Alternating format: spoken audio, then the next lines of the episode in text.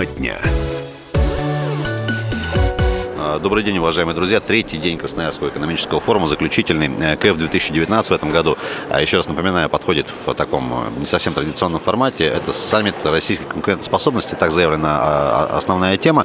В гостях у нас сегодня э, Михаил Воеводский, интеграционный архитектор Эмеркоин, основатель блокчейн школы Эмерскул. Михаил, во-первых, добрый день, приветствуем. Добрый день. Вопрос первый впервые ли на Красноярском экономическом форуме или уже нет, ваше ощущение вот от сегодняшней площадки, потому что, ну, даже визуально в этом году много поменялось. Э, вот ваши первые такие и уже завершающие эмоции теперь. Ну, на этой площадке я первый раз, поэтому сравнивать, конечно, не с чем, но тем не менее масштабы и организация впечатляют. Очень интересно, хорошо все сделано.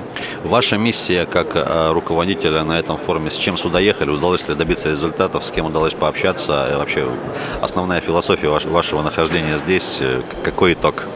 Основная идея как раз-таки э, рассказать о том, чем полезен э, блокчейн.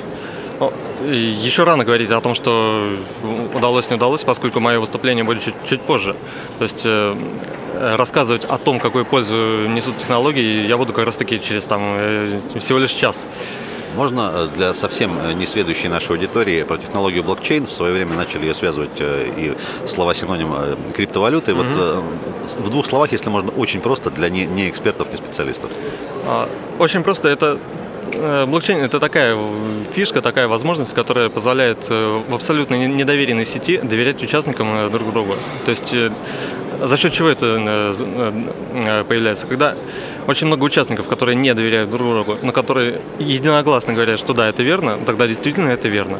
Именно за счет этого, за счет того, что криптографию очень сложно взломать, и достигается вот такая вот вещь. Касательно криптовалюты, которую вы упомянули, а, здесь всегда стоит э, иметь в виду, что блокчейн от криптовалюты э, э, абсолютно неразрывно связаны, связаны они. Но, тем не менее, это далеко не синонимы. По сути, криптовалюта – это частное применение блокчейна. Но так получается, что без криптовалюты блокчейн жить не может, потому что иначе он превратится в помойку и станет никому не нужен. На данный момент, э, возможно, возможно не в России, но в э, других странах мира мы фиксируем уже э, как факт, скажем так, легализацию и признание криптовалют mm-hmm. как одной из платежных историй. А, да, такие примеры есть. Более того, во многих странах уже ставят так называемые криптоматы, то есть, по сути, те же банкоматы, но Для вывода наличных. Да, да, да. Э, здесь ну, важно, опять-таки, разделять блокчейн или криптовалюта. Потому что технология, она, эта технология, она не запрещена, ее можно применять даже в России, даже не имея правового статуса. То есть банально на уровне соглашения участников между собой, ну, какого-то сообщества, легко можно применить и использовать все эти преимущества. А вот э, криптовалюта, платежные средства, это совершенно другая история. Здесь э, очень большой вопрос в том, когда это будет, насколько это надо. Но преимущество технологий доступно уже сейчас и сегодня. Помимо криптовалют, другие сферы применения блокчейна можно э, по пару примеров интересно да, конечно. в таком прикладном значении. А, первый пример – это отслеживание всех цепочек, э, точнее всей цепочки поставок, всех шагов, которые были. А второе – электронный документооборот, видеть, кто, когда, что делать с документом, э, кто ответственный. Причем за, абсолютно конфиденциально. А это уже в зависимости от того, какой проект и как реализовано. Есть публичные, есть приватные, можно шифровать, можно не шифровать. Все от проекта зависит.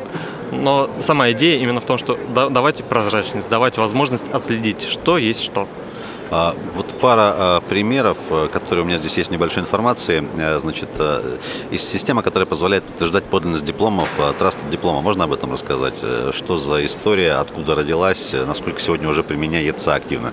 и кем? Э, сразу скажу, что да, применяется. А, в частности, Тбилисский технический университет БТУ. Точное название не вспомню, но это не так важно сейчас. В общем, они завели не первых студентов, которые начали обучение. Соответственно, когда эти студенты закончат свое обучение, то в блокчейне записи обновятся, и там появится информация, что они закончили. А те же, кто не закончил, соответственно, там будет инфа, что они просто начали, и все, без э, факта окончания. Идея проекта заключается в том, что а, он позволяет э, очень сильно упростить э, проверку подлинности дипломов.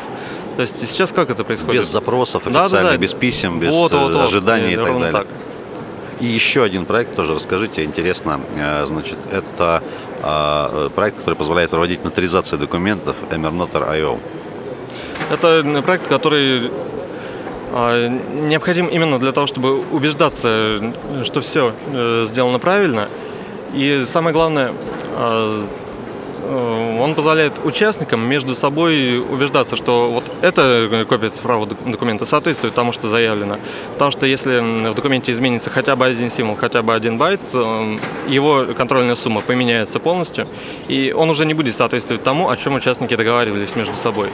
И это позволяет как раз-таки очень сильно быть уверенными в том, что вот, документ подготовлен, э, договоренность есть, и она соблюдается. И это крайне важно при документообороте между организациями.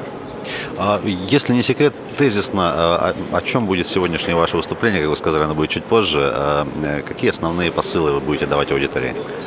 Я буду рассказывать о том, что такое блокчейн для государства, зачем он нужен, как государство его может применить, э, также проведу сравнение со смарт-контрактами, потому что не все блокчейны э, их поддерживают, но и далеко не всегда они даже нужны. То есть, казалось бы, такая волшебная палочка-выручалочка, а по факту она требуется очень-очень редко.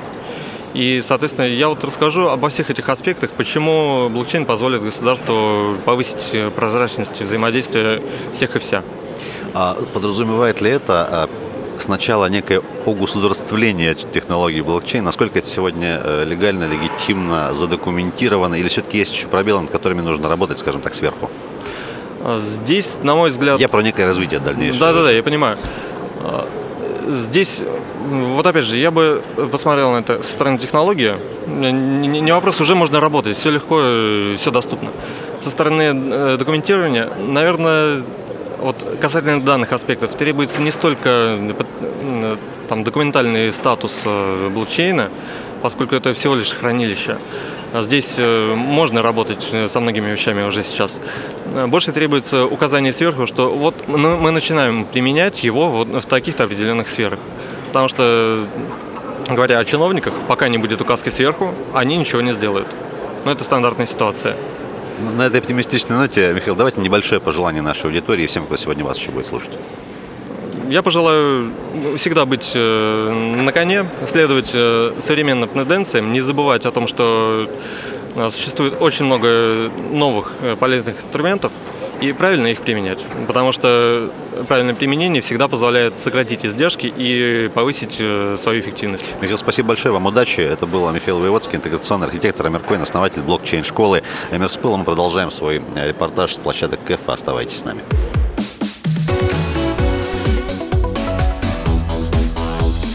Тема дня.